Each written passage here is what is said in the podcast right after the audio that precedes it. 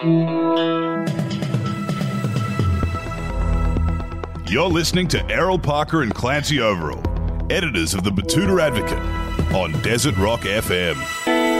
Hello and good afternoon if you're listening from inside the Channel Country, and a very good afternoon, good evening, good morning, Slumite Puggy, Slumite Mullen, whatever, whatever, if you're listening around the world on the podcast. Yes, hello listeners, I'm Clancy Overall. I'm sitting here in Koala Mattress Studios, as always, with Errol Parker. We've got an iconic guest in the studio with us today for our show, and we're going to get straight into it. Yes, he's one of the voices, if not the voice of cricket in this country, and I'm sure the vast majority of you listening to us right now have heard one of his famous impressions. We're, of course, talking about the 12th man, comedian, journalist, and, of course, impressionist. Billy Birmingham. Yes, he's been a staple in Dad's Christmas stocking for nearly three decades, a true audio artist, and he's willing to give us a little taste of those voices that he made so famous over the years. Yeah, we're going to skip most of the local news this morning and jump right into Billy's interview just because we went a little bit over time and it's one that we didn't really want to cut down because there's a lot of gold in there. Sitting here in uh, the recording studio at Desert Rock FM with uh, a very influential guest to a lot of Australians. He's uh, influential to our newspaper, influential to many, many people who, who enjoy summer and enjoy the, the sound of summer. Uh, yourself, Billy Birmingham, thanks for joining us. Uh, thanks very much, boys. Nice to be in this uh, part of Australia. I haven't Yeah, been here good, for a long uh, time. It's it's good that you've made it all the way out here to the edge of the Simpson Desert. Yeah, well, it's not a place that a lot of people get to often. No, and it's, uh, uh, chance to come out here and have a chat with you guys is uh, something I've been looking forward to, and now I've finally made it. Um, I'm here and I'm thirsty. Beautiful. Well, we've got plenty of Betoota bitter for you. There you go. Now, Mate, mate, we- we, we'll have a sip of some now. you can get it riding, you can get it rooting a cow. Matter of fact, I'm rooting one now. Whoa, Nelly. now um, we want to talk to you about the career you've had, obviously. L'homme, de, l'homme deuxième. L'homme Yeah. deuxième. That's French for the About 12th the, man. uh, L'homme deuxième. and how much uh, the status quo has changed from what it used to be in the 70s to Yeah. To the bastardization of what it's become now. Yeah. Uh, what cricket do you mean? The bastardisation? The commentary Yeah, talking term, about yes. it. Or commentary or. Look, Well, uh, we're, we're here in Betoota, Yeah. um, basically when, you know, the news is still fresh out of the oven, Mm. that Channel 9 have lost the cricket.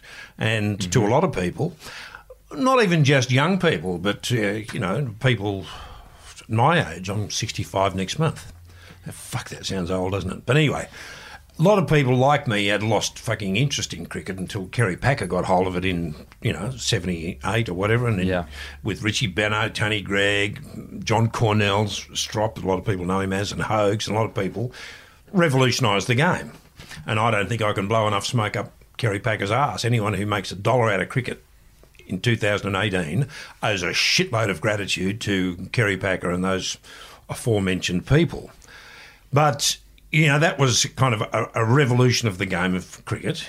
You know the, the the way the game was presented. You know with the coloured uniforms and the cameras everywhere and. I always imagine KP saying, oh, this is a fucking gladiatorial fucking sport. You got a bloke hurling a fucking rock down at someone at 100 miles an hour. As goes, it's got fucking steeped in history. Why isn't anyone fucking watching? And, um, you know, so they've come up with this idea of how they cover the game. Late night. The co- late night coloured Yeah. uniforms, lights, you know, and, and cameras everywhere.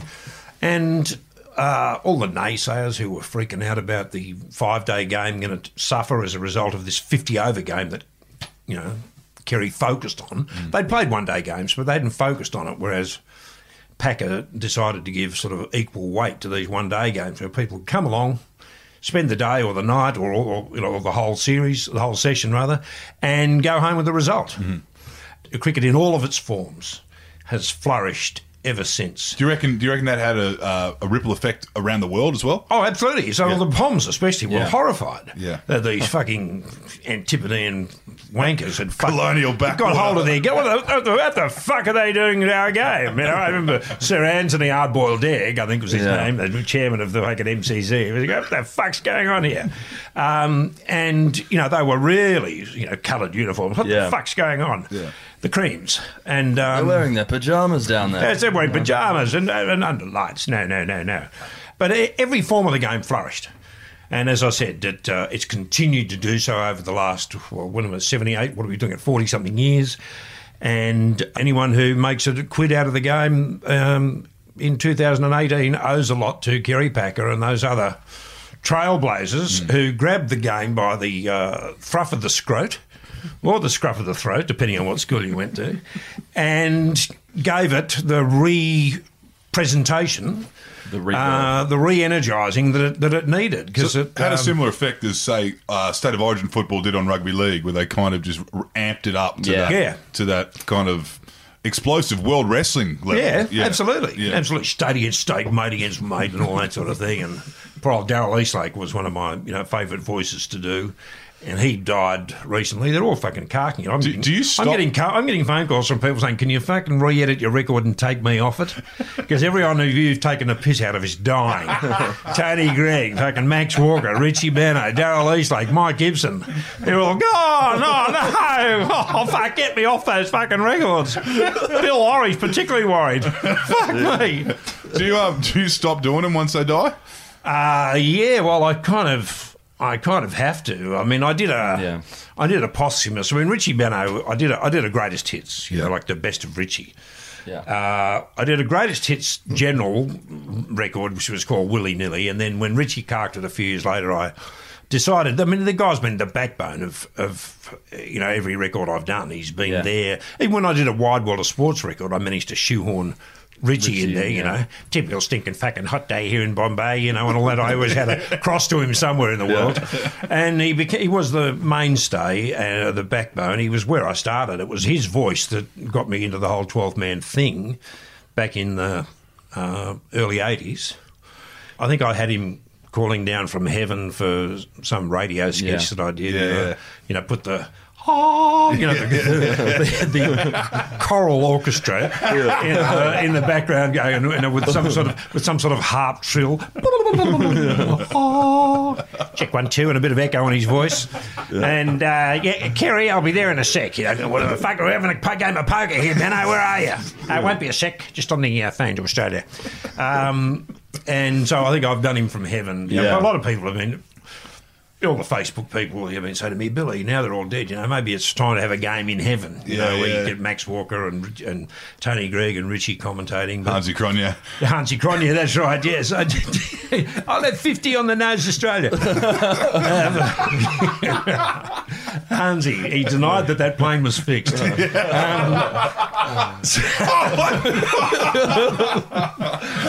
Hey, watch out for that mountain, boy. Yes, we're going in for a What's closer that? look now.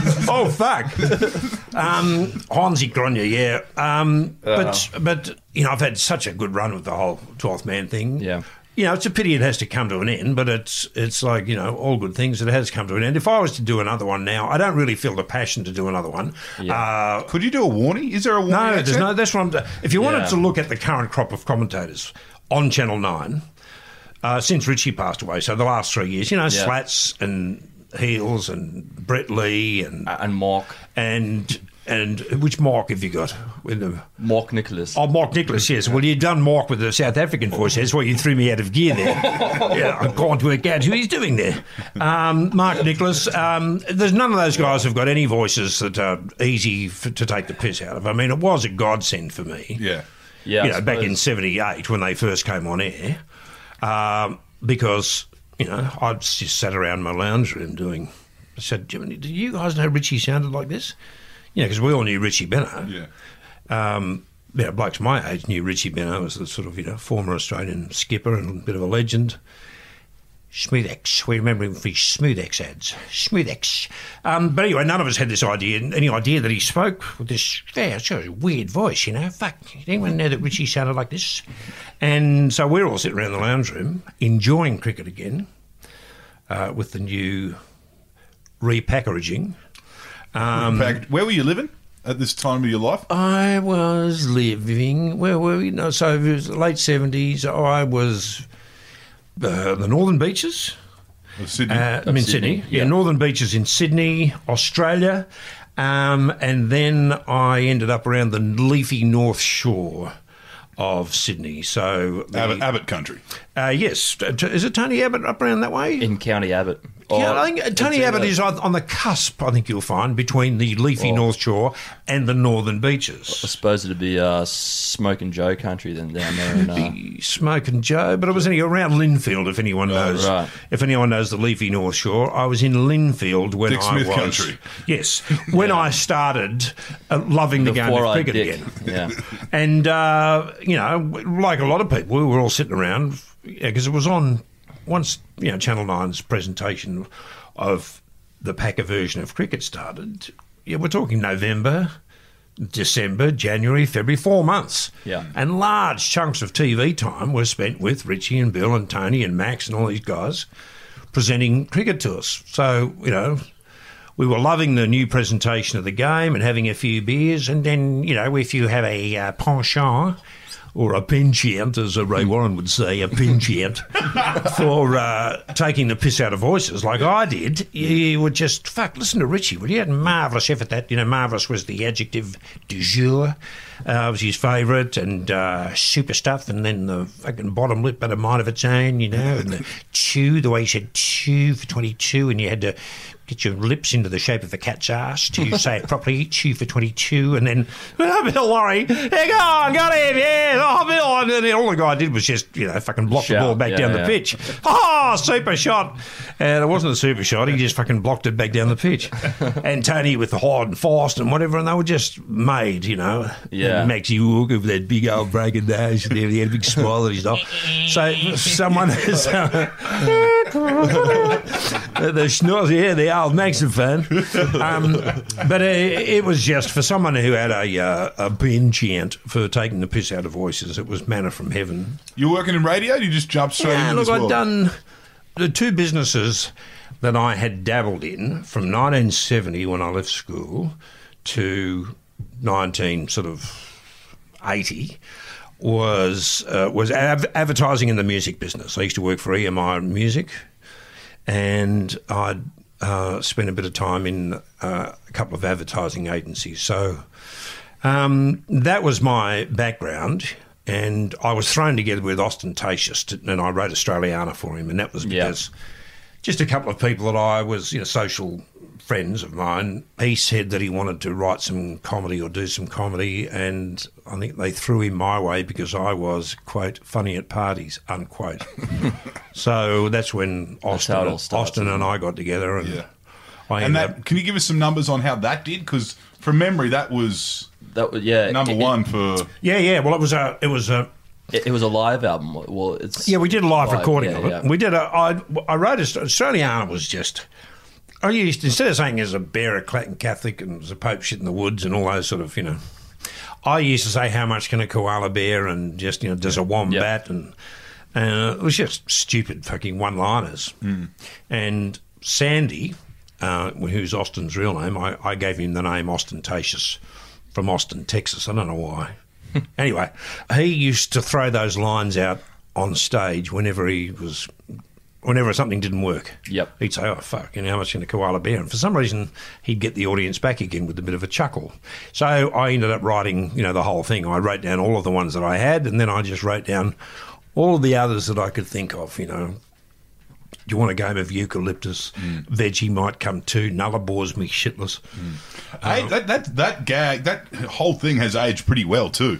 You, you- Um, you could have had some Yeah. hot, Yeah. hot mid '80s kind of. Yeah, yeah. Well, look, it was, it was, it went to number one, and then we were taken to court. Um, Brash's was the name of a record outlet in in Victoria, and the Victorian Vice Squad raided Brash's store. Uh, and charged them with two offences. One was selling an obscene item, which was all to do with the B side of Australiana. It wasn't Australiana itself. Uh, they took them to court for selling an obscene item and keeping on their premises for the purpose of sale an obscene item. So Austen and I obviously thought this is a fucking golden opportunity for a bit of publicity. So we turned up to the court in Melbourne um, and listened to this cop playing the B side of Australiana on a ghetto blaster. and the magistrate was fucking half asleep. And he obviously just couldn't give a fuck. It was just like, what am I, what am I wasting my time with this for? And the cop's trying to prove that this B side. I can't even remember what the fucking sketch was or what the offensive line was. But anyway.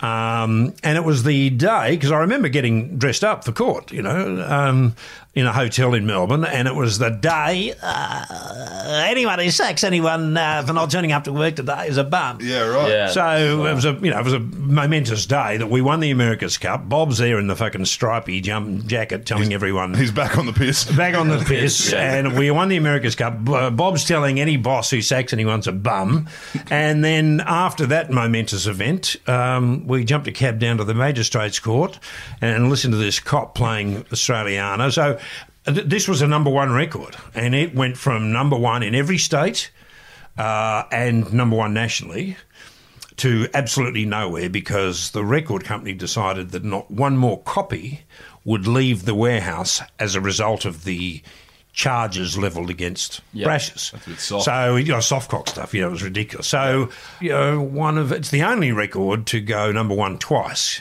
because as Yep. soon as it was, as soon as the magistrate whose whose final final words were. like I've heard everything here today. I don't know why we're here actually, but uh, I've heard everything today. I don't find any of these charges proven. I don't think it's an obscene item, and I'm going to lunch. and slams down the gavel. I'm going to lunch as if we all needed to fucking know that. Um, so anyway, it went out again and it went to number one. So I think it has Yep. the uh, Got released twice. yeah, it got released Yeah, twice well- basically, yeah, and and therefore is you know one of the uh, few records. But at, at the time, it became the biggest selling Australian single of all time, knocking off my old mate Slim Dusty, who would have been very big around these parts in Yeah, Betoota.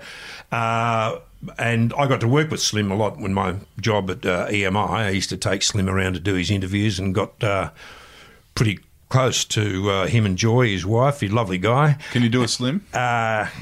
No, well, Slim was just a he was just an Aussie voice. That's all. You, Yeah. uh, you know, another, another one of those ones where it just sounds like everyone sounds like the bloke up the road, you know. Um, but uh, Slim's Pub with No Beer had been the highest selling Australian single of all time. Yep. And we knocked him off with Australiana, Right.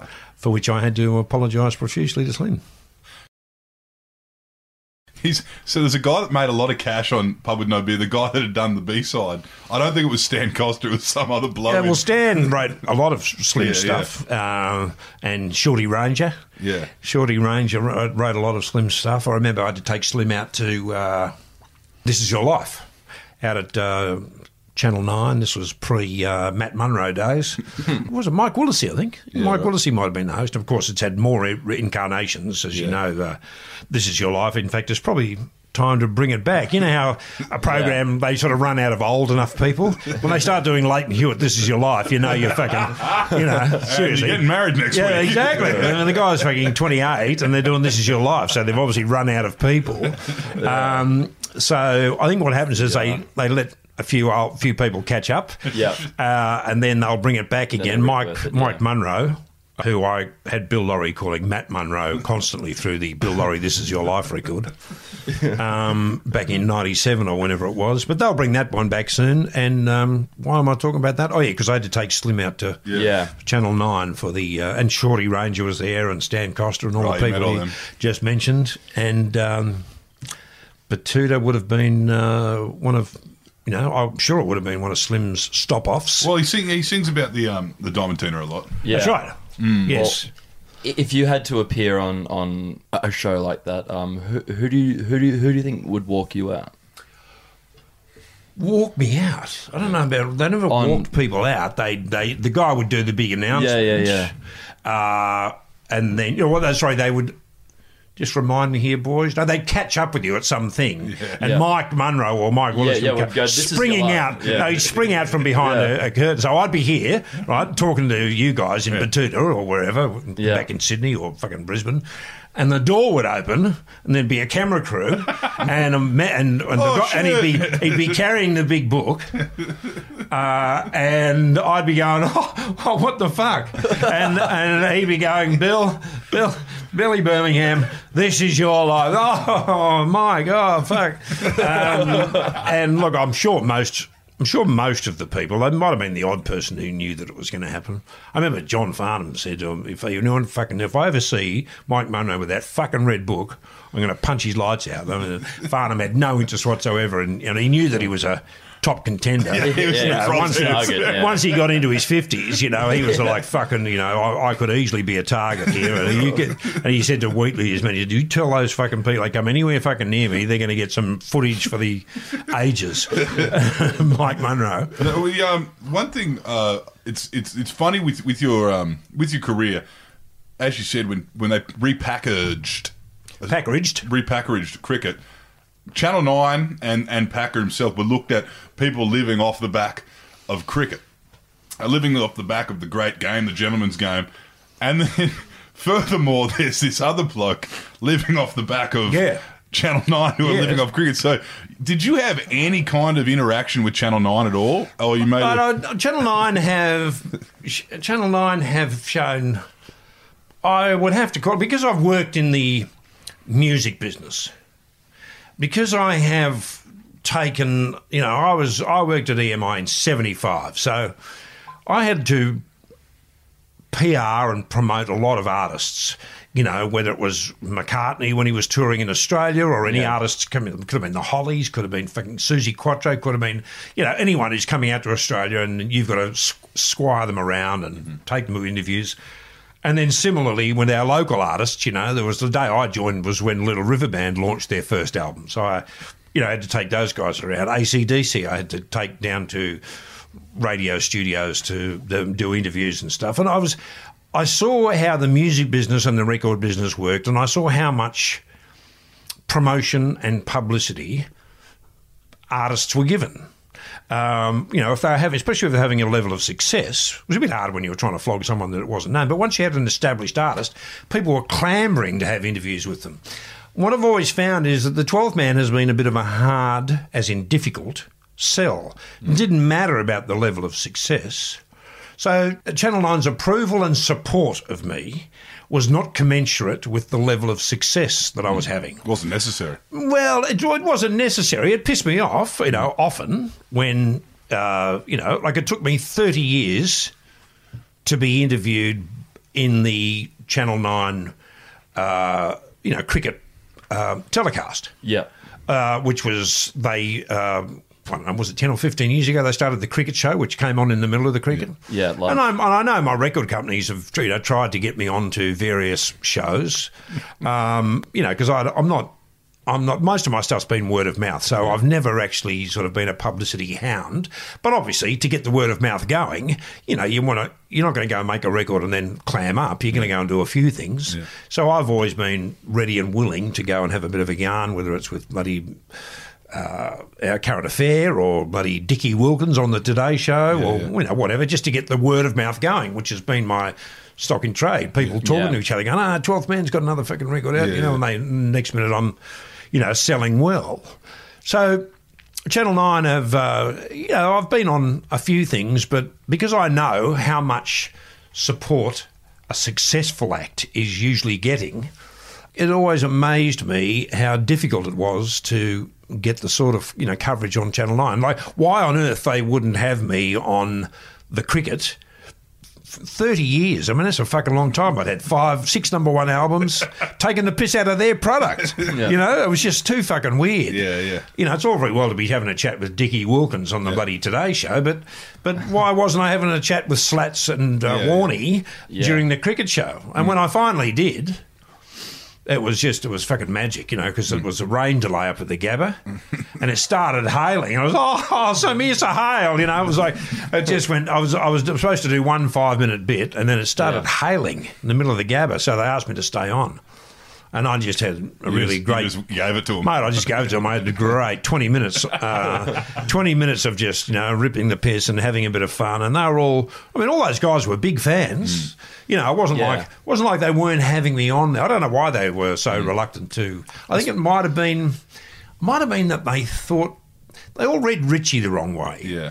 See, Yeah. a lot of people think that Richie, you know, didn't like what I was doing. What Richie had this objection to, and it was a fine line, was that he started to become what he thought was a mouthpiece for selling records for me. And he was very commercially aware, Richie. You know, he hated uh, a couple of people did some ads using a Richie Benaud voice, which was. Two of us were pissed off. Yeah. Me, for one, because they were using my material. Yeah. You know, it wasn't like they, they'd written a fresh script. It was all Cheer for 22 and Marvellous. They were sort of ripping the 12th man off Yeah. to sell Subaru motor cars or whatever. And Richie was pissed off because I don't like people using my uh, voice for commercial purposes. So um, I think that was the thing with Richie. And then it started once I'd got my level of success. Ri- Richie couldn't go anywhere without, you know, they'd be asking him about his career and asking him about, you know, the Channel 9 thing and all that. And they wouldn't let him go without saying, Richie, you can't you go. Billy Birmingham, the 12th Man records, you know, you could just hear him. You didn't have to hear it. You could see it in his face. Oh, for fuck's sake. I mean, can't I go anywhere without bloody having to talk about this prick? Even when he was flogging the autobiography, they would be asking him, Richie, before you go, Billy Birmingham's 12th Man stuff. Uh, look, uh, look, Billy's a clever guy. I remember him saying on one interview, Billy's a clever guy, uh, and uh, he's obviously very popular. Uh, people like what he does, but I don't like uh, all of the swearing uh, that he has on his uh, uh, recordings. I don't use that sort of language, nor do any of my fellow commentators. I mean, Ian Chappell had been thrown off Channel 9 three times for swearing. yeah, yeah. He didn't realise the microphone was still on. He's going, "What the fuck's going on here?" You know. And, and then the final one was when he said, "Jesus fucking Christ!" So he got everyone there blaspheming, and, and Kerry had to give him a you know, mandatory three weeks off. And you know, front page of the paper. I apologise. I didn't know the microphone was still uh, turned on. But you know, but this thing of Richie, like, I don't use that sort of language, nor do any of my fellow commentators. And he also the other this sort of. Glenn McGrath, you know, the guy would put hang the bat out to dry, and it would almost take the outside edge, and McGrath would be glaring at the fucking batsman, going, "You fucking lucky," you know. And Stevie Wonder could tell what he's just said, and uh, Richie would think that was very funny. Ah, guess uh, Richie, and he said, uh, Glenn McGrath, just uh, checking on the welfare of the batsman there. You know, he'd make some sort of coy comment about what was just said. But so, and I know people who'd met him and said that in social occasions, on social occasions, and in social settings, Richie was not averse to, Yeah. you know, chucking around. But it was just sort of a little bit sanctimonious. But he, I remember him saying, I don't use that sort of language, nor do any of my fellow commentators. And, uh, I took great exception uh, to his recent record where he had my wife on it. Yeah, now that, yeah. and that sounded like the way he put it was it sounded like I'd actually got his wife to come and you know play her role in the studio. He meant to say where he took the piss out of my wife, but um, it sounded like I'd got Daphne down there and gave her a couple of cheeky chardonnays and said, "Can you read this script for me, Daff?" So, uh, but I think I think a, a lot of it was Channel Nine. They Not were protecting Richie. they were Yeah. protecting Richie, Yeah. um, and they weren't. It wasn't like Richie was. You know, he saw.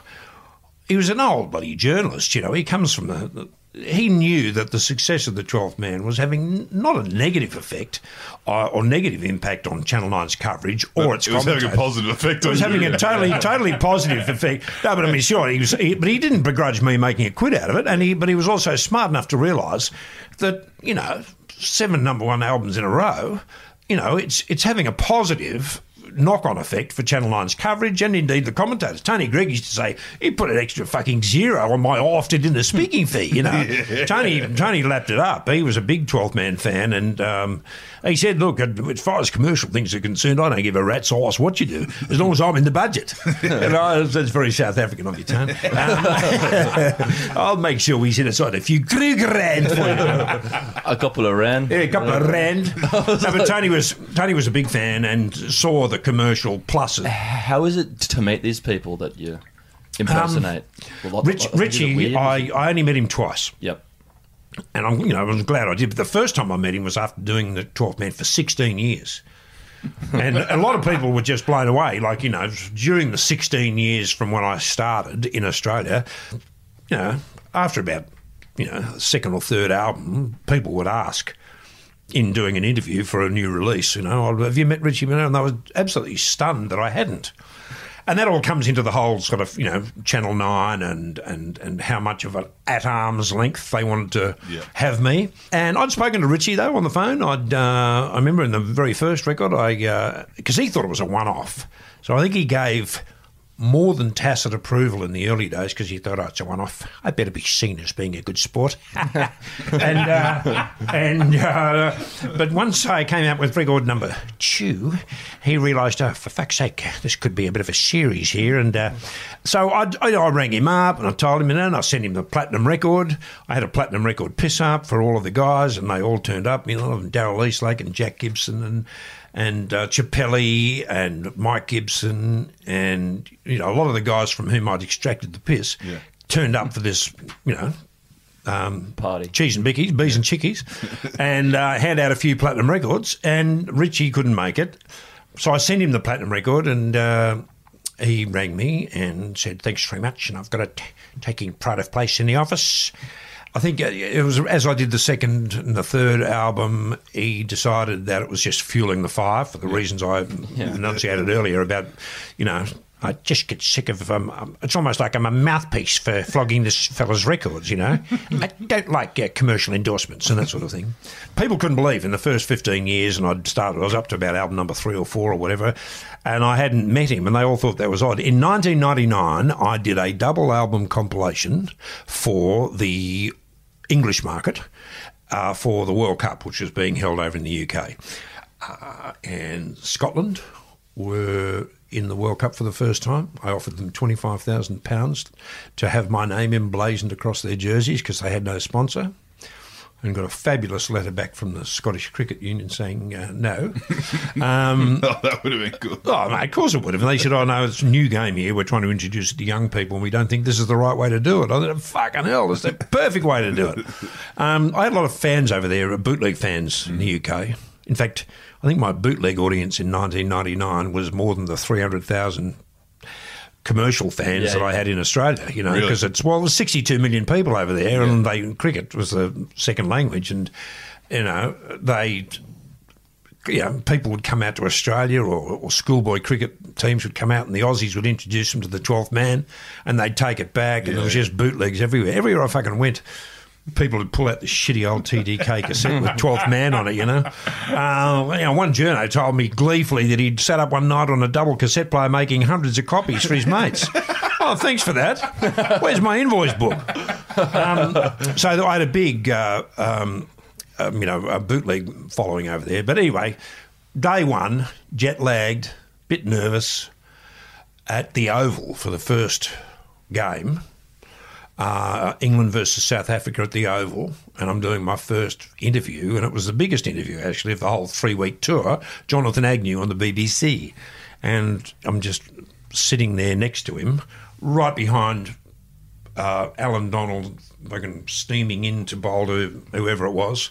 No, literally right at this beautiful old broadcast area with the sliding glass windows, and Yeah. and I'm right behind the bowler's arm, sitting there having a chat with Jonathan Agnew. Anyway, while I was waiting to do this interview in this little ante room, there was everyone, buddy Botham and Viv Richards and Geoffrey Boycott and everyone. And then all of a sudden, I just heard, uh, yeah. Well, that sounds good, love. Uh, yes. Okay, well, I'll uh, look forward to seeing you at about seven. And I'm thinking, is that someone doing me? or is that the real Richie Benaud? I couldn't see him. He was behind a fucking pot plant. um, anyway, he emerged from behind the pot plant and I jumped in front of him thinking, because the PR guy said, "Oh, there he is. You're going to go say hello to him." I said, "I never met him," and he's, "You never met him? yeah, you fucking put your kids through school, you know, um, you know, 16 years. You never met him." I said, "No," and um, so I just jumped in front of him and I said, "Richie, you can't put this off forever, mate." It's Billy Birmingham. How you going? And he was just, "Oh." Billy, what a strange place to be seeing you. and uh, and um, I've often told this story on TV, and I do the reenactment of it because he was kind of moonwalking away from me. the whole conversation was done on the move, and it was like, "Oh, uh, Billy, uh, what a strange place to be meeting you." And I, I'm not going to stop for a chat. Um, and uh, and then he said something strange about, ah, yes, I think we were supposed to meet on a golf course sometime in the past. I had no idea what he's talking about. And I said, oh, really? Oh, shit, I'd love to have a game with you one day, Rich. Oh, well, I'd have to improve out of sight before I took you on from what I hear, and I still don't know what the fuck he was talking about. so I'm just sort of going along with it, and but the whole time it's the moonwalk away from me. Um, anyway, so I met him, Yeah. and therefore had a lovely anecdote for the rest of my three week tour because everyone from Edinburgh down to London and through Leeds and Manchester and whatever all asked me, Have you met Richie Benaud? And uh, I said, Well, funny you should ask. Just the other day. But I thankfully I caught up with him again. Um, about a month, Lamb about a month, wasn't yeah, Yeah. about a month before he died, um, and and that was great because by then he sort of he, he sort of he had let his guard down. He wasn't on, and you know he was insisting on having a photograph with me and whatever. So you know he's Richie's sort of true attitude, if you like, to the Yeah. twelfth Yeah. man was like he he wasn't still part of the Channel Nine. You know, he wasn't still captain of the commentary team from the CCP, Central Commentary Position, um, and he was happy to see me, and I was happy to see him. He was very unwell. Yeah. Uh, I put my arm around him for a photo, and I couldn't believe just how wasted away he was. And, but uh, yeah, that was for the uh, meat board, meat and livestock board lamb ad, ad. the lamb ad, which was he was having a he was having a barbie at his place, and everyone was invited except me. um, you know, I rang him up and said, Richie, apparently there's a bit of a do on at your place. There's this lovely pause from Richie, and then he says, Nope, um, and hangs up on me.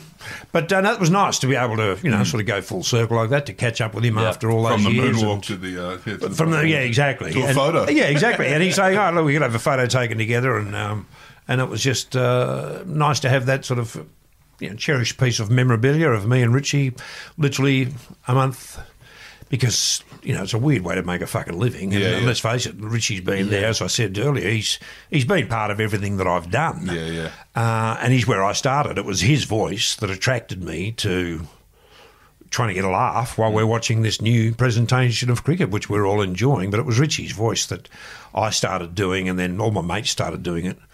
I just happened to do it sort of, you know, better than anyone else in the room. And after Australiana was a suc- success in '83, You're the ball rolling. but yeah, I sort of thought, well, fuck, I did that for Sandy. What um, people were going, oh, what are you going to do? You know, like, you know, follow it up. And by then, I mean, I was Austen Tayshus's writer, manager, producer, driver, bum wiper. I was bloody, you know, everything. And I just, you know, I wasn't cut out for doing that. So he and I sort of, you know, parted company. But people were saying, you know, you're going to try and follow it up with anything. And I thought, well, I should because I was stoked that I'd written something that was so well received by the Aussie public.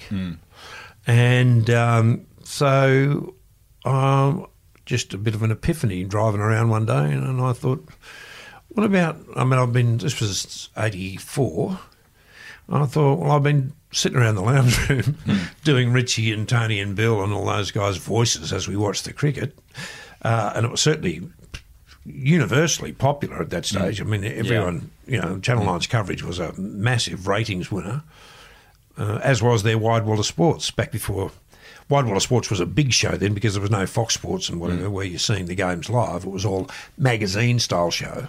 Went for bloody five hours or something. You go to Perth and come back and the thing's still going, you know. And um, yeah, so I thought, well, maybe I can get something out of that. So, and I knew it that well. I didn't need to be. I didn't need to have tapes of the show in front of me. I went out to the same backyard where I wrote Australiana, and I sat down with the blank sheet of paper and the HB pencil, which are my tools of choice, and I could just see Richie welcoming us back after the uh, luncheon adjournment, which is now filled by the cricket show, but back Yeah. then it was episodes of Gomer Pyle or some fucking thing, you know, and and um, and uh, I could just hear him say, you know, the music, dun, dun, dun, dun, bum, bum, bum, bum. Welcome back to the MCG and welcome to our Melbourne viewers for the first time today. Marvellous game, marvellous day for cricket here today. And I'd always wanted to have, when I started thinking about doing, I always wanted to have commentators swearing like troopers Yeah. and having it sound the most natural part of their Yeah. you know, try and not not attract any attention to it, but just make out that saying "fuck me" if they didn't just disappear quicker than you could say, "Gee, it was going to piss down," and it. Um, it's just I don't know. It's just something naughty schoolboy in me that wanted Yeah. to have these guys all swearing like troopers and making it sound like it was just an absolutely normal part of the commentary. But you picked the format because that's what everyone else wanted to hear too. Yes, that's right. Yeah, yeah. That's, exactly. People used to say to me, like, um, when you have Richie saying, "Yeah, fuck me if they didn't," it's like you you listen to it, and you think that's what they'd like to be saying if they weren't on telly. Yeah, yeah, yeah. And that's kind of where I was coming from. He's like, you know. You know, you're like having a footy commentator. Oh fuck, he's dropped it. Oh, you know what an idiot. you know, like that's what he, that's what a commentator would like to say Yeah, in the middle yeah. of a call. He has absolutely oh, shit the bed. Fuck that. That was a try for all money. You know. You. That's what one thing we want to ask. You've given everyone a taste of of Ray Warren. Oh. Would you? Would you Dead set consider made him, and Ray agrees with me on this because you know he can't walk down the fucking street now without getting what I call the Benno treatment. hey, Rabs! Oh, crunching tackle. I'm at everywhere I fucking go, Birmingham. Uh, I'm getting these people yelling out at me because you know that's what used to happen. to Tony Greig and Tony used to tell me like you know he's walking with Richie in the concourse at Brisbane Airport, and you'd Yeah. have these going marvellous effort that, and uh, blow out your arse, Tony. And they used to get all these twelfth manisms hurled at them. and Rabs started to get the same thing, and I I've made him. I called him the second most impersonated man in the country, and now the Richies left these parts. Uh, dead set, I think Rabs would have to be one of the most impersonated. Great voice. Yeah. Dead set in the fair department. DS in the FDD. one of the best voices. Um, great commentator, good bloke, no substitute for Do you reckon you've got? it? Do you reckon you could, you Yeah. could do a? Well, a people have said, special? why don't you do a rugby league one? And I say, well, it's not a national sport, Yeah, you know. yeah. A lot of the success of the 12th man came from the fact that cricket was our national game. yeah, yeah. But we got, you know, the southern states are just rabid fucking AFL, you know, left foot snap. Um, but it's, it's not, rugby league's not a national sport. And when it comes to sitting down and making a record, so far, I've always been drawn to doing something that has a national audience rather than making a record where you know that there's a good chance that in Adelaide it's going to go down like a bucket of sick because they don't know, you know. Yeah. I, I, Rabs, I did on my records once he started doing the swimming, you might remember. The Pan Pacs, which I always thought sounded like a feminine hygiene product. Um, darling, do you need some Pan Pacs? I'm just off to the chemist. Um, um, he he started doing the Pan Pacs. Yeah, yeah. Oh, Susie O'Neill, Madam Butterfly, and um, so it gave Rabs national exposure. Yeah. So I then felt a bit better about doing Rabs on Hmm. my records. Um, I didn't have him doing the swimming. I had him bursting into swimming in the middle of. It was it somewhere, somewhere in the middle of the cricket. He dropped into well, Thorpe, Hackett, Hackett, and Thorpe. Um, right in the middle of a sentence, he said, "A big strapping young lad." I think it was Boucher, Boucher, a big strapping young fellow, very much in the mould of Thorpe, Hackett, Hackett, and Thorpe. They won't catch him. Um, and then just goes back to his normal commentary. Uh, Um, but. Uh, yeah, once Rabs grabbed himself Yeah. a bit of a national audience through the pen packs. You gave him a rugby league. Was that the Wide World of Sports one you gave him? Yeah. Uh, yeah, well, I, The wide world I, can sports. never, I can never remember. The first time I did the State of Origin was with Daryl Eastlake and Jack Gibson. Yeah. So that was 87. And that's when Daryl Eastlake was, you know, oh, by gee, you know, and everything was huge. Daryl said to me, mate, I had no idea. I said, huge so much until you told me. See, now I can't go anywhere without people yelling out at me, oh, Daryl, you're huge, fuckwit. And, uh, and um, so, yeah, Daryl Eastlake and Jack Gibson and uh, Mike. The Islander names when we. Uh, yeah. Oh yeah, yeah, well, that's right. Eventually, I had eventually I had Rabs doing a bit of State of Origin in Wide World of Sports too, and then on subsequent record, I had him giving the updates on the Kiwi Rugby League team to Ken Sutcliffe, wasn't it? Ken, look, I've just had an update on some of the changes to this New Zealand side, and I thought I might give you a bit of a heads up for the bulletin this afternoon. Yeah. It was a one-sided conversation. Yeah, you know. yeah. and uh, okay, the hooker is varicose venicola, and the props Willie he tell Lou a lie, and he'll only ever lie to Lou. and, and then I've, I've basically done a new team Yeah. every year. Now you got you know Lenti Momoa, why won't he return it to me? And, uh, and and rustled up some tucker. It was the one you could have tongue twister. Oh, Stacey, Stacey Jones. Oh, fuck, some of these names. They're tongue twisters. Stacey Jones. Let him have another pie. Will he lose a kilo or two? Will he slip her a tonguey? He don't even know her. Bend her over.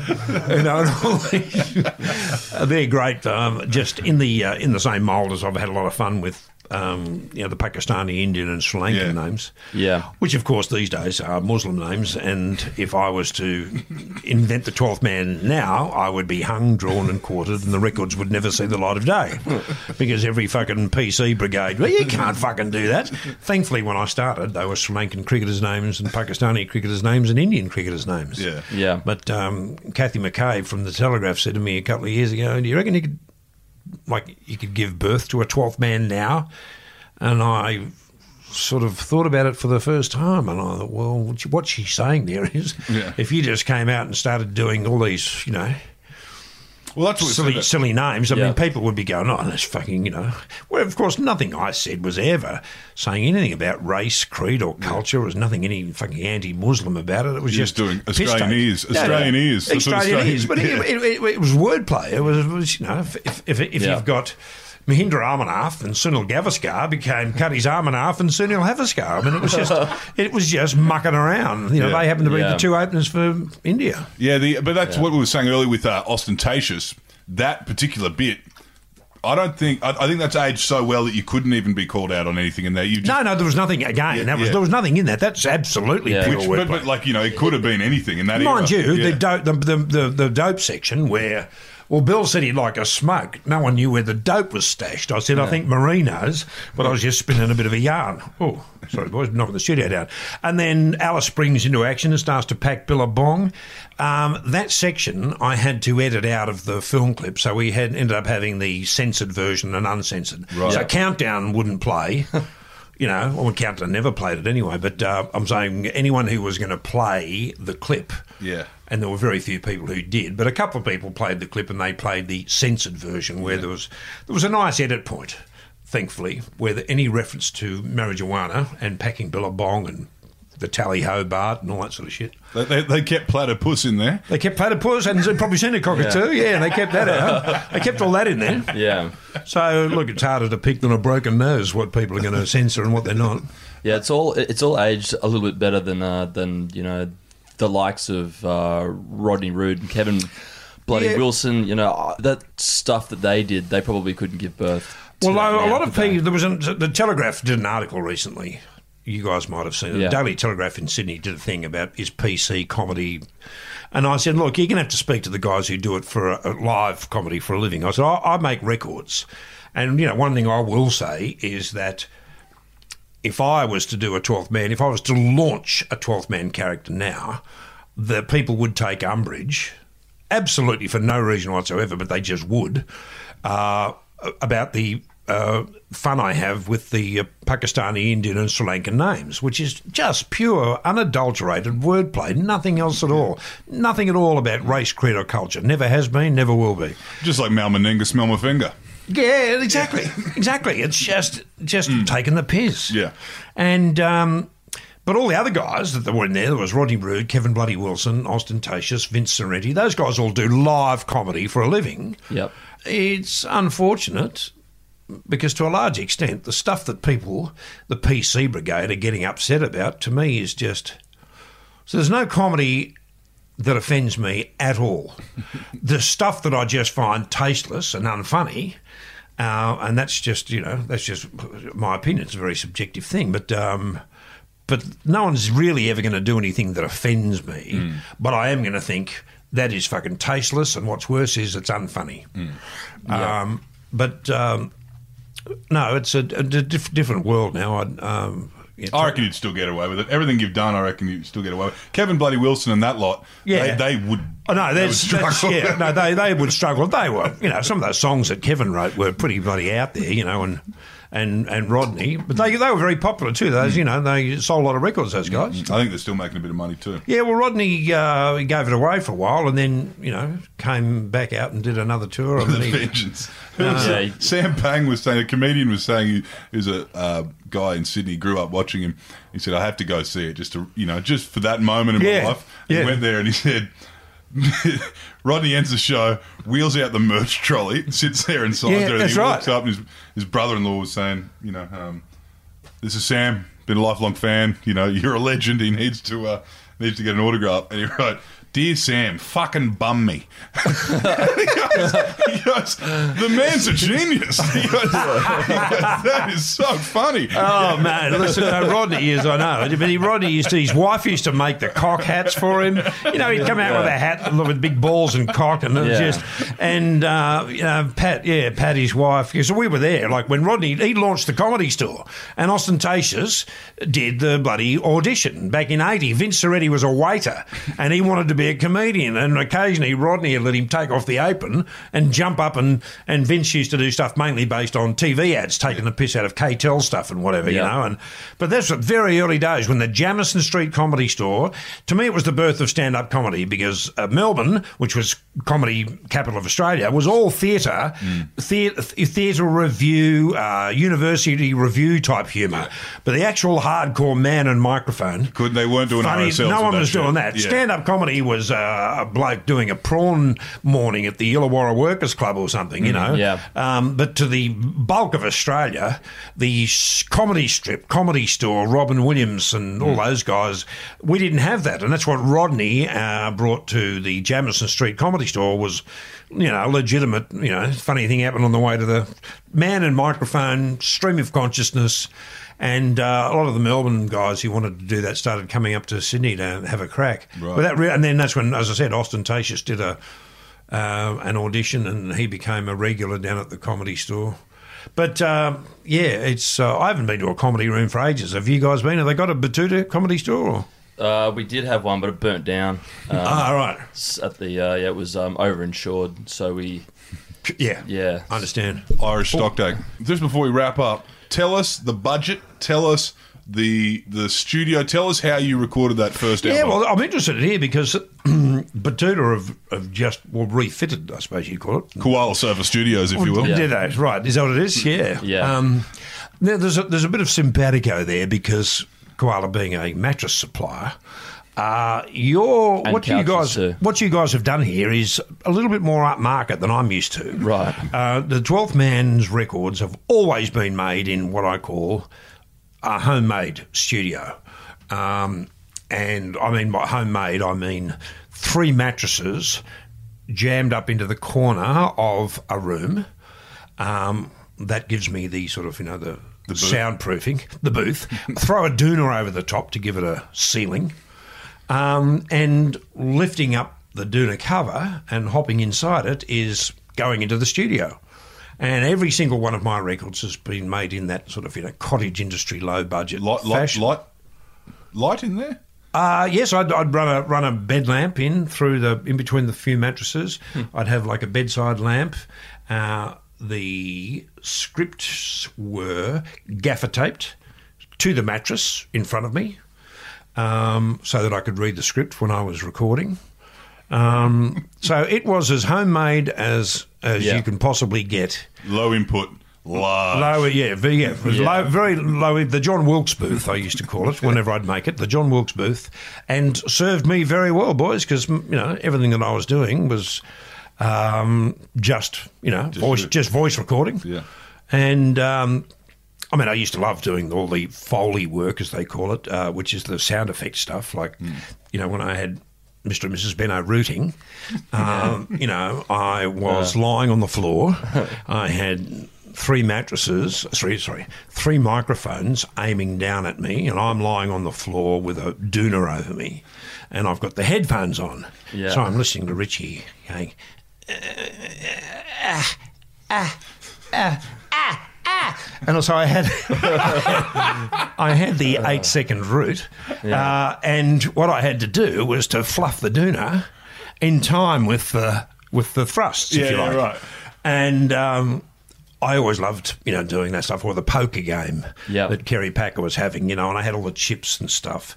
So that's all done with, you know, Froggy, my engineer, playing back the audio to me, and I would have to throw the poker chips Yeah, in, yeah. or ruffle the ruffle the doona, or Richie having the longest piss in the history of the world, you know, while he's talking to his wife, you know, ah, I've got a long day ahead of me, and uh, and you hear him off, you know, a bit of bit of reverb, so he's in the next room, and he's and the piss just went for two and a half minutes. um, and I love doing all. That's Yeah. one of my favourite things. Usually because it means Yeah. I've done my bit, Yeah. I've finished my script, and I've finished my You're on the home stretch. I'm on the home stretch, and then Yeah. all I have to do is just you know now make it come to life with crowds and you know bat hitting ball and poker chips or having a piss or having a root as it might. Well, just before we say goodbye, Billy, um, it's been 12 years since Boned was released. The, uh, Is it? Yeah, shit, you're right. 2006. So, is there any uh, any plans for the future? The only thing I guess? can say to you and all the people in the Diamantina, and in fact all around Australia, because I know the show has a very much a national flavour, national audience, national appeal. um, all I can say to people out there is. Um, Never say never, and especially now that the cricket has found a new home, or indeed semi detached home. Uh, on one side is Yeah. Channel 7, and on the other side of the semi is Fox Sports. So, what do we know about Fox? We know that it's uh, Gilly, whose voice is about as interesting as a broken arm, And Mark and, and Mark Waugh, who's uh, similarly uh, exciting. And then on the other side, who have Channel 7 We've announced? uh, Slater and Ponting. and Damien Fleming. There you go. Yeah, yeah. They are three of the most And nondescript voices. So I don't want to get people's, I don't want to get 12 man fans' hopes built up.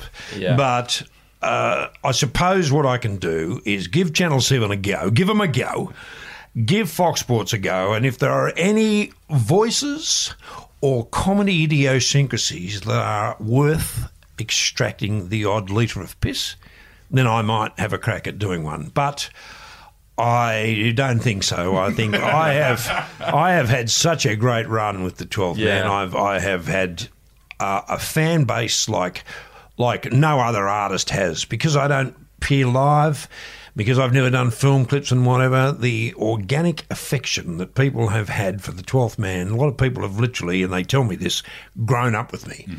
And I always say to them, I think you mean not grown up with me. And they, yeah, I know what you mean. Um, you know, schoolboy humour is alive and well. But a lot of people, um, you know, they were in their late teens when I started in 84 and they're now middle aged, got a couple of kids, and the 12th man has been a part of their life. Every time I did a record, they go and buy one. People have come up to me, honestly, with tears in their eyes saying, The only connection I had with my father and grandfather was listening to your records down the back shed on Christmas Day. Apart from that, we didn't fucking talk all year. But we would disappear from the women folk and the kiddies and go down the back shed and listen to 12th Man records. And I've honestly, I've had people tearing up. So there's a, I always describe it as a very organic affection that people have had. And, uh, and uh, that's been a, you know, having, having worked in the entertainment business and seeing that sort of reaction from people, it's a, it's a nice thing. And uh, the most enjoyable thing about the whole 12th Man story, really. Well, never say never. Never say never. No, never say never, but uh, don't uh, hold your breath. Thanks for joining us, Billy. Thanks for joining us, Billy. Thanks very Thank much. you. And uh, what do we call ourselves? Desert uh, Desert Rock FM, FM. 96.5. Desert Rock FM, like Richie Benaud here. And even though I'm dead, we'll come back here to Desert Rock FM in just a few moments. And that was the late Richie Benaud from Heaven. Uh, Richie, if you're listening, hope you're comfortable. Uh, how was that? N- until next week, I guess. You know, I, I hope all of you enjoyed listening to us laugh for uh, Giggle. Giggle like school children. for about an hour or two. But uh, until next week, my name is Errol Parker. Never talk to the police without a lawyer, and stay out of the pokies. I'm Clancy Overall. You be kind to each other.